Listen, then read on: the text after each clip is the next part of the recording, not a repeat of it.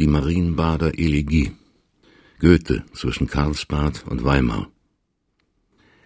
Am 5. September 1823 rollt ein Reisewagen langsam die Landstraße von Karlsbad gegen Eger zu. Der Morgen schauert schon herbstlich kühl, scharfer Wind geht durch die abgeernteten Felder, aber blau spannt sich der Himmel über geweitete Landschaft. In der Kalesche sitzen drei Männer, der großherzoglich Sachsen-Weimarsche Geheimrat von Goethe, wie ihn die Kurliste Karlsbad rühmend verzeichnet, und die beiden Getreuen, Stadelmann, der alte Diener, und John, der Sekretär, dessen Hand fast alle Goethe-Werke des neuen Jahrhunderts zum ersten Mal geschrieben. Keiner von beiden spricht ein Wort, denn seit der Abfahrt von Karlsbad, wo junge Frauen und Mädchen mit Gruß und Kuss den Scheidenden umdrängten, hat sich die Lippe des alternden Mannes nicht mehr geregt. Unbewegt sitzt er im Wagen. Nur der sinnende, in sich gefangene Blick deutet auf innere Bewegung. In der ersten Relaisstation steigt er aus, die beiden Gefährten sehen ihn hastig mit der Bleifeder Worte auf ein zufälliges Blatt schreiben. Und das Gleiche wiederholt sich auf dem ganzen Wege bis Weimar, bei Fahrt und Rast. In Zwotau, kaum angekommen, im Schloss Hartenberg am nächsten Tage, in Eger und dann in Pösneck. Überall ist es sein erstes, das im rollenden Gefährt übersonnene, in eilender Schrift zu vermerken. Und das Tagebuch verrät nur lakonisch, an dem Gedicht redigiert, 6. September. Sonntag das Gedicht fortgesetzt, 7. September. Das Gedicht abermals unterwegs durchgegangen, 12. September. In Weimar am Ziele ist das Werk vollendet. Kein geringeres als die Marienbader Elegie, das bedeutendste, das persönlich intimste und darum von ihm auch geliebteste Gedicht seines Alters, sein heroischer Abschied und sein heldenhafter Neubeginn. Tagebuch innerer Zustände hat Goethe einmal im Gespräch die Gedichte genannt, und vielleicht kein Blatt seines Lebenstagebuches liegt so offen, so klar in Ursprung und Entstehung vor uns wie dies tragisch fragende, tragisch klagende Dokument seines innersten Gefühls. Kein lyrischer Erguss seiner Jünglingsjahre ist so unmittelbar aus Anlass und Geschehnis entsprungen. Kein Werk können wir dermaßen Zug um Zug, Strophe um Strophe, Stunde um Stunde sich bilden sehen, wie dies wundersame Lied, das uns bereitet, dieses tiefste, reifste, wahrhaft herbstlich erglühende Spätlingsgedicht des 74-Jährigen. Produkt eines höchst leidenschaftlichen Zustandes, wie er es Eckermann gegenüber nannte, vereint es gleichzeitig erhabenste Bändigung der Form. So wird offenbar und geheimnisvoll zugleich feurigster Lebensaugenblick in Gestaltung verwandelt. Noch heute, nach mehr als hundert Jahren, ist nichts welk und abgedunkelt an diesem herrlichen Blatt seines weit verzweigten, rauschenden Lebens. Und noch Jahrhunderte bewahrt sich dieser 5. September denkwürdig im Gedächtnis und Gefühl kommenden deutschen Geschlechts. Über diesem Blatt, diesem Gedicht, diesem Menschen, dieser Stunde steht strahlend der seltene Stern der Neugeburt. Im Februar 1822 hatte Goethe schwerste Krankheit zu überstehen, heftige Fieberschauer durchschütteln den Körper. Zu manchen Stunden ist das Bewusstsein schon verloren, und er selbst scheint es nicht minder. Die Ärzte, die kein deutliches Symptom erkennen und nur die Gefahr spüren, sind ratlos. Aber plötzlich, wie sie gekommen, entschwindet die Krankheit. Im Juni geht Goethe nach Marienbad, ein vollkommen verwandelter. Denn fast hat es den Anschein, als ob jener Anfall nur Symptom einer inneren Verjüngung, einer neuen Pubertät gewesen wäre. Der verschlossene, verhärtete, pedantische Mann in dem das Dichterische fast ganz zu Gelehrsamkeit verkrustet war, gehorcht seit Jahrzehnten wieder nur noch ganz dem Gefühl. Musik faltet ihn auseinander, wie er sagt. Kaum kann er Klavier spielen und besonders von einer so schönen Frau wie die Schimanowska spielen hören, ohne dass seine Augen in Tränen stehen. Er sucht aus tiefstem Triebe Jugend auf, und staunend sehen die Genossen den 74-Jährigen bis Mitternacht mit Frauen schwärmen, sehen ihn, wie er seit Jahren wieder zum Tanz antritt, wobei ihm, wie er stolz erzählt, beim Damenwechsel die meisten hübschen Kinder in die Hand kamen. Sein starres Wesen ist magisch aufgeschmolzen in diesem Sommer. Und aufgetan, wie seine Seele nun ist, verfällt sie dem alten Zauber, der ewigen Magie. Das Tagebuch vermeldet verräterisch konziliante Träume. Der alte Wärter wird wieder in ihm wach, Frauennähe begeistert ihn zu kleinen Gedichten, zu scherzhaften Spielen und Neckereien, wie er sie vor einem halben Jahrhundert mit Lili Schönemann geübt. Noch schwankt unsicher die Wahl dem Weiblichen zu. Erst ist es die schöne Polin, dann aber die neunzehnjährige Ulrike von Lewitzow, der sein genesenes Gefühl entgegenschlägt. Vor fünfzehn Jahren hat er ihre Mutter geliebt und verehrt, und vor einem Jahre noch das Töchterlein bloß väterlich geneckt, nun aber wächst Neigung je zur Leidenschaft. Nun eine andere Krankheit, sein ganzes Wesen ergreifend, tiefer ihn aufrüttelnd in der vulkanischen Welt des Gefühls, als seit Jahren ein Erlebnis. Wie ein Knabe schwärmt der 74-Jährige. Kaum, dass er die lachende Stimme auf der Promenade hört, lässt er die Arbeit und eilt ohne Hut und Stock zu dem heiteren Kinde hinab. Aber er wirbt auch wie ein Jüngling, wie ein Mann. Das groteske Schauspiel, leicht satyrhaft im Tragischen, tut sich auf. Nachdem er mit dem Arzt geheim beraten, offenbart Goethe sich dem ältesten seiner Gefährten, dem Großherzog, mit der Bitte, er möchte für ihn bei Frau Lewitzow um die Hand ihrer Tochter Ulrike werben. Und der Großherzog, gedenkend mancher tollen gemeinsamen Weibernacht vor fünfzig Jahren, vielleicht still und schadenfroh lächelnd über den Mann, den Deutschland den Europa als den weisesten der Weisen, den reifsten und abgeklärtesten Geist des Jahrhunderts verehrt. Der Großherzog legt feierlich Stern und Orden an und geht für den 74-Jährigen die Hand des 19-jährigen Mädchens von ihrer Mutter erbitten. Über die Antwort ist genaues nicht bekannt. Sie scheint abwartend, hinausschiebend gewesen zu sein. So ist Goethe Werber ohne Gewissheit, beglückt von bloß flüchtigem Kusse, liebgemeinten Worten, indes leidenschaftlicher und leidenschaftlicher das Verlangen ihn durchwogt, noch einmal Jugend in so zarter Gestalt zu besitzen. Noch einmal ringt der ewig Ungeduldige um höchste Gunst des Augenblicks. Treulich folgte von Marienbad der Geliebten nach Karlsbad, auch hier nur Ungewissheit für die Feurigkeit seines Wunsches findend. Und mit dem sinkenden Sommer mehrt sich seine Qual. Endlich naht der Abschied, nichts versprechend, weniges verheißend. Und als nun der Wagen rollt, fühlt der große Ahnende, dass ein Ungeheures in seinem Leben zu Ende ist. Aber tiefsten Schmerzes ewiger Genosse ist in verdunkelter Stunde der alte Tröster da. Über den Leidenden neigt sich der Genius, und der im irdischen Trost nicht findet, ruft nach dem Gott. Noch einmal flieht, wie unzählige Male schon, und nun zum letzten Mal, Goethe aus dem Erlebnis in die Dichtung, und in wundersamer Dankbarkeit für diese letzte Gnade schreibt der 74-Jährige über dies sein Gedicht die Verse seines Tasso, die er vor 40 Jahren gedichtet, um sie noch einmal staunend zu erleben.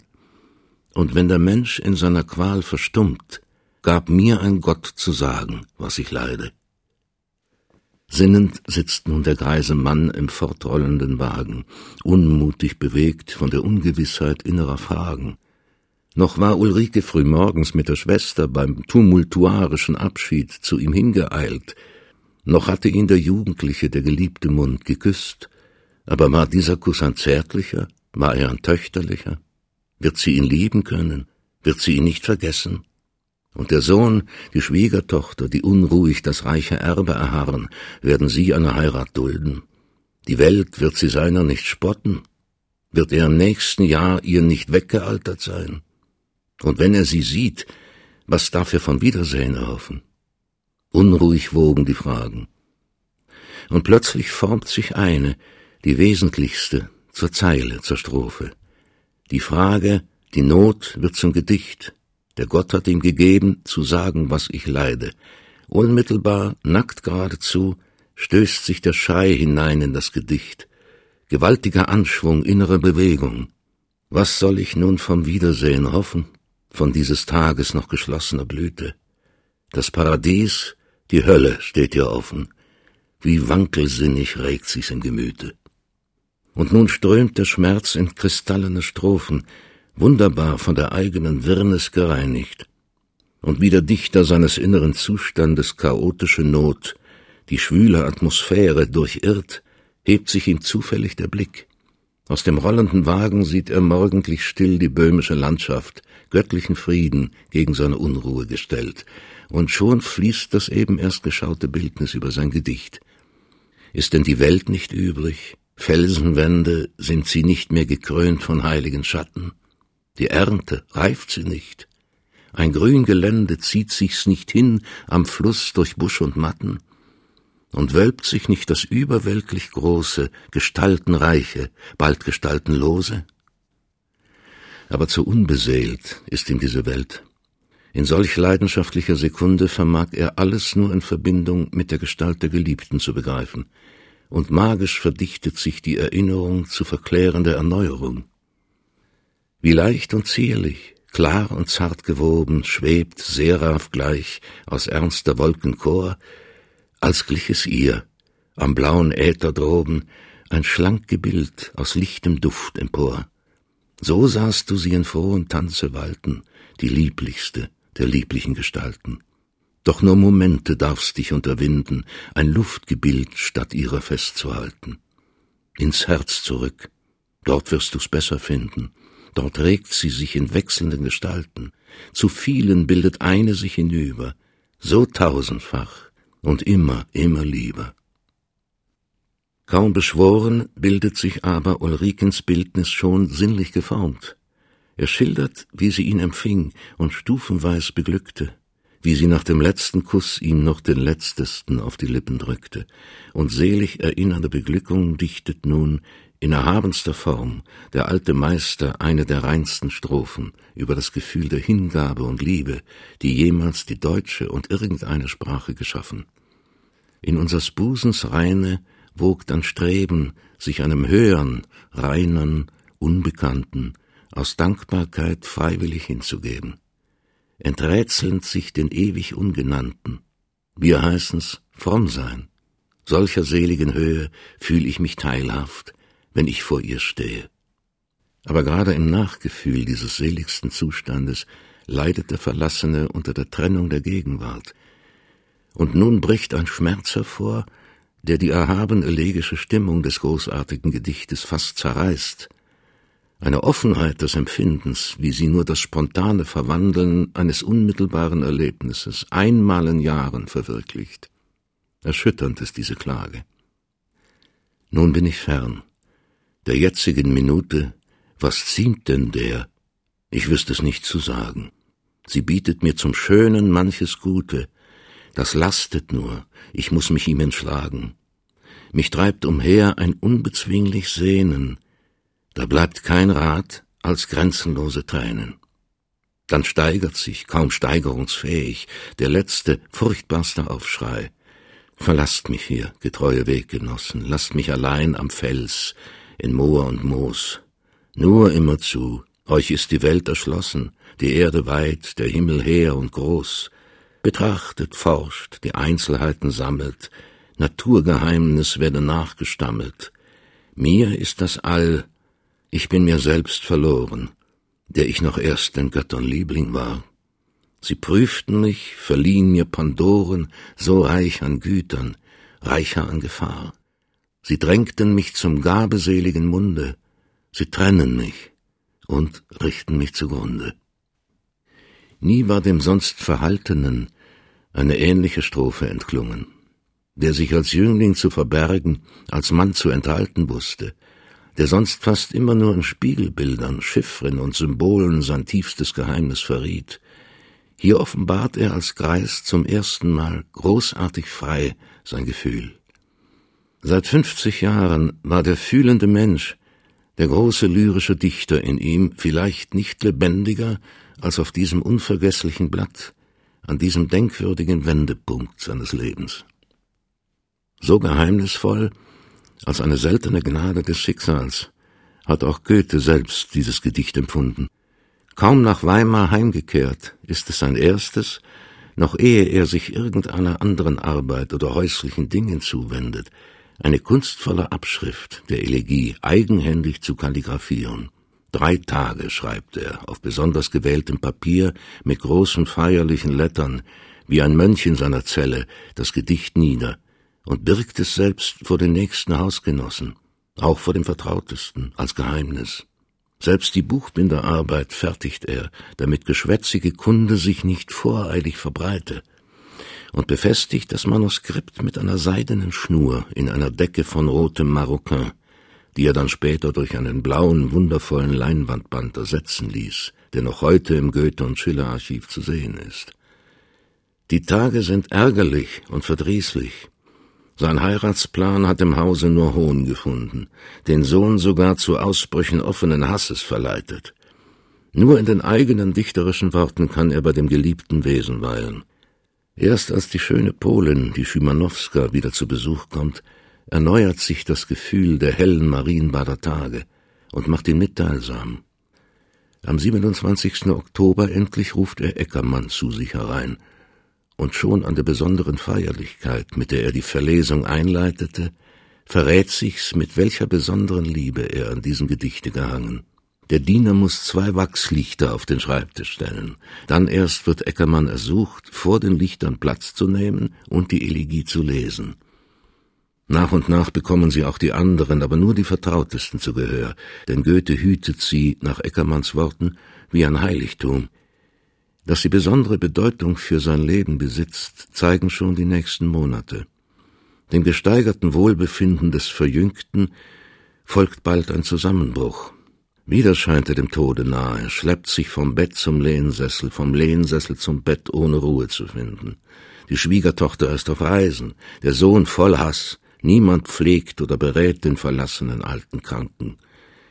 Da kommt, offenbar von den Freunden gerufen, Zelter aus Berlin, der Vertrauteste seines Herzens, und erkennt sofort den inneren Band.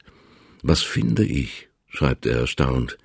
Einen, der aussieht, als hätte er Liebe, die ganze Liebe mit aller Qual der Jugend im Leibe.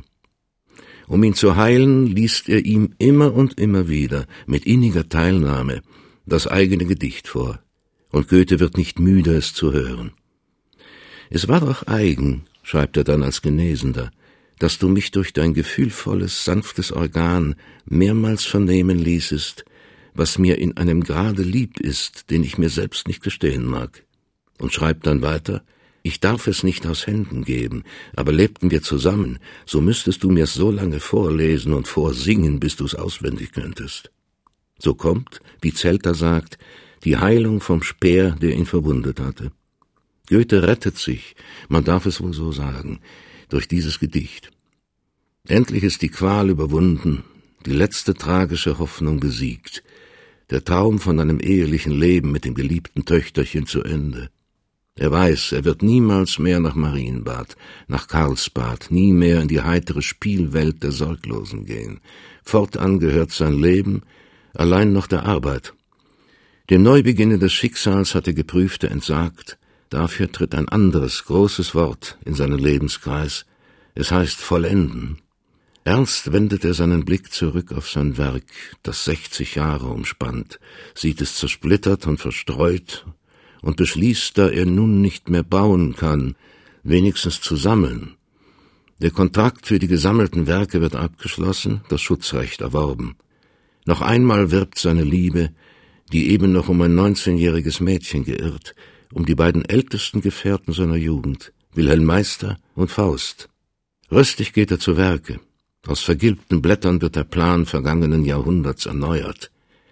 Ehe er achtzig ist, sind die Wanderjahre abgeschlossen, und heroischen Mutes tritt der 81-Jährige an das Hauptgeschäft seines Lebens, den Faust, den er sieben Jahre nach diesen tragischen Schicksalstagen der Elegie vollendet und mit gleich ehrfürchtiger Pietät wie die Elegie noch mit Siegel und Geheimnis vor der Welt verschließt.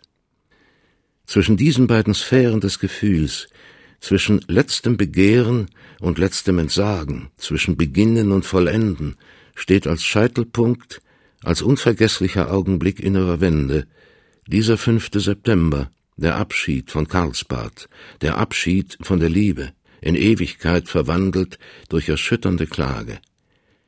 Wir dürfen ihn denkwürdig nennen, diesen Tag, denn die deutsche Dichtung hat seitdem keine sinnlich großartigere Stunde gehabt, als den Überstrom urmächtigsten Gefühls in dies mächtige Gedicht.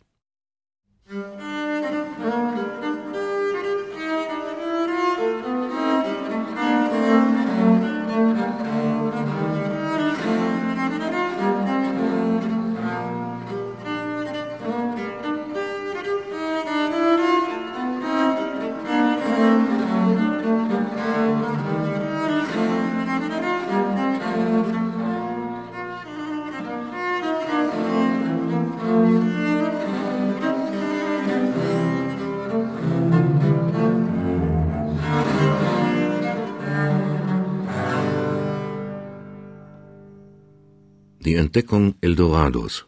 J. A. Suter, Kalifornien, Januar 1848. Der Europamüde. 1834.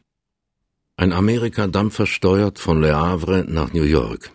Mitten unter den Desperados, einer unter Hunderten, Johann August Suter, heimisch zu Rünenberg bei Basel, 31 Jahre alt, und höchst eilig, das Weltmeer zwischen sich und den europäischen Gerichten zu haben.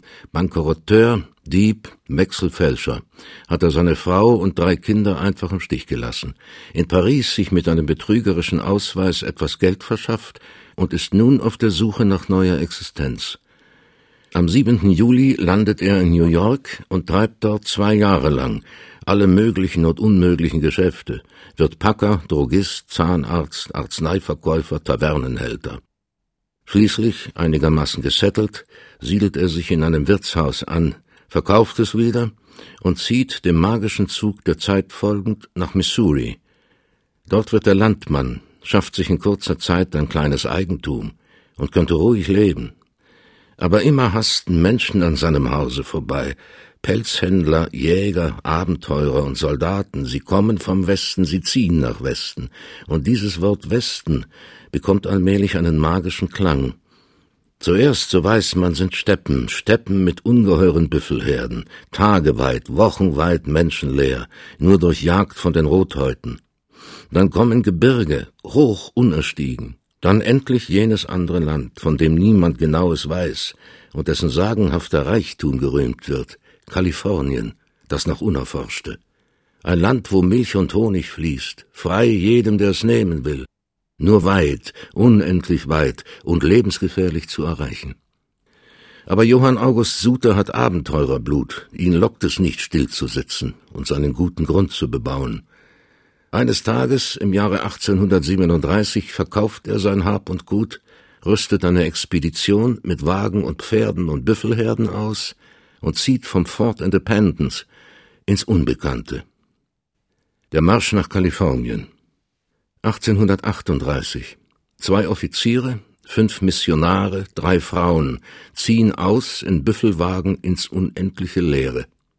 Durch Steppen und Steppen, schließlich über die Berge, dem Pazifischen Ozean entgegen.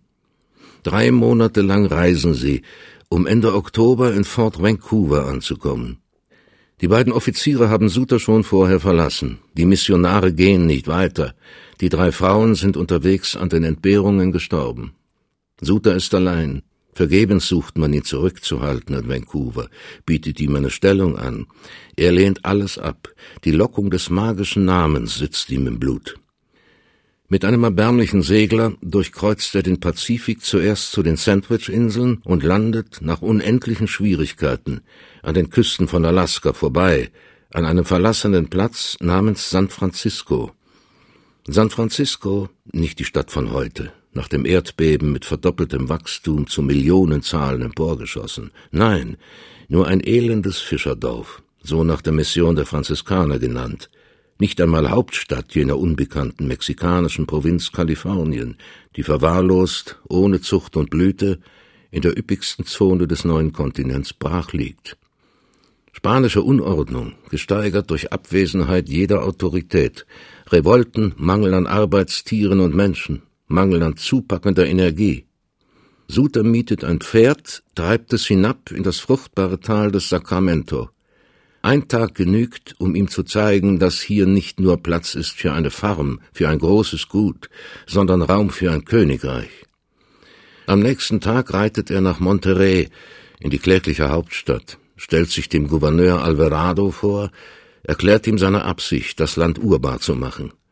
Er hat Kanaken mitgebracht von den Inseln, will regelmäßig diese fleißigen und arbeitsamen Farbigen von dort sich nachkommen lassen und macht sich anheischig, Ansiedlungen zu bauen und ein kleines Reich, Neu-Helvetien zu gründen. Warum Neu-Helvetien? fragt der Gouverneur. Ich bin Schweizer und Republikaner, antwortet Suter. Gut, tun Sie, was Sie wollen. Ich gebe Ihnen eine Konzession auf zehn Jahre. Man sieht, Geschäfte werden dort rasch abgeschlossen. Tausend Meilen von jeder Zivilisation hat Energie eines einzelnen Menschen einen anderen Preis als zu Hause. Neu-Helvetien 1839 Eine Karawane karrt langsam längs der Ufer des Sacramento hinauf. Voran Suter zu Pferd, das Gewehr umgeschnallt, hinter ihm zwei, drei Europäer, dann 150 Kanaken in kurzem Hemd, dann 30 Büffelwagen mit Lebensmitteln, Samen und Munition, 50 Pferde, 75 Maulesel, Kühe und Schafe, dann eine kurze Nachhut. Das ist die ganze Armee, die Neu-Helvetien erobern will. Vor ihnen rollt eine gigantische Feuerwoge. Sie zünden die Wälder an. Bequemere Methode, als sie auszuroden. Und kaum, dass die riesige Lohe über das Land gerannt ist, noch auf den rauchenden Baumstrünken, beginnen sie ihre Arbeit. Magazine werden gebaut, Brunnen gegraben, der Boden, der keiner Pflügung bedarf, besät, Hürden geschaffen für die unendlichen Herden. Allmählich strömt von den Nachbarorten Zuwachs aus den verlassenen Missionskolonien. Der Erfolg ist gigantisch. Die Saaten tragen sofort 500 Prozent.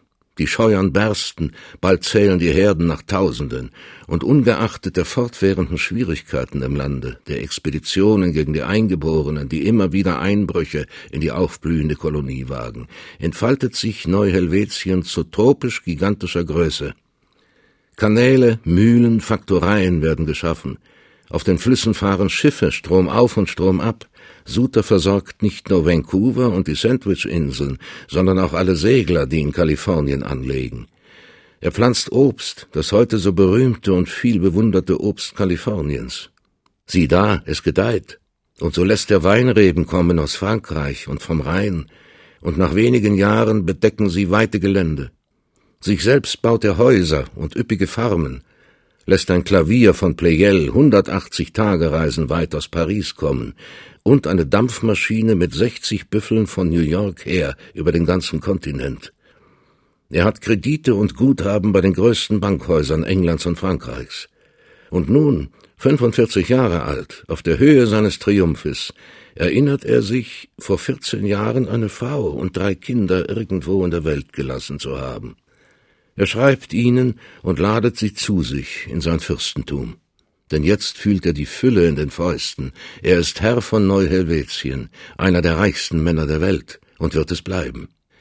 Endlich reißen auch die Vereinigten Staaten die verwahrloste Kolonie aus Mexikos Händen. Nun ist alles gesichert und geborgen. Ein paar Jahre noch, und Suter ist der reichste Mann der Welt.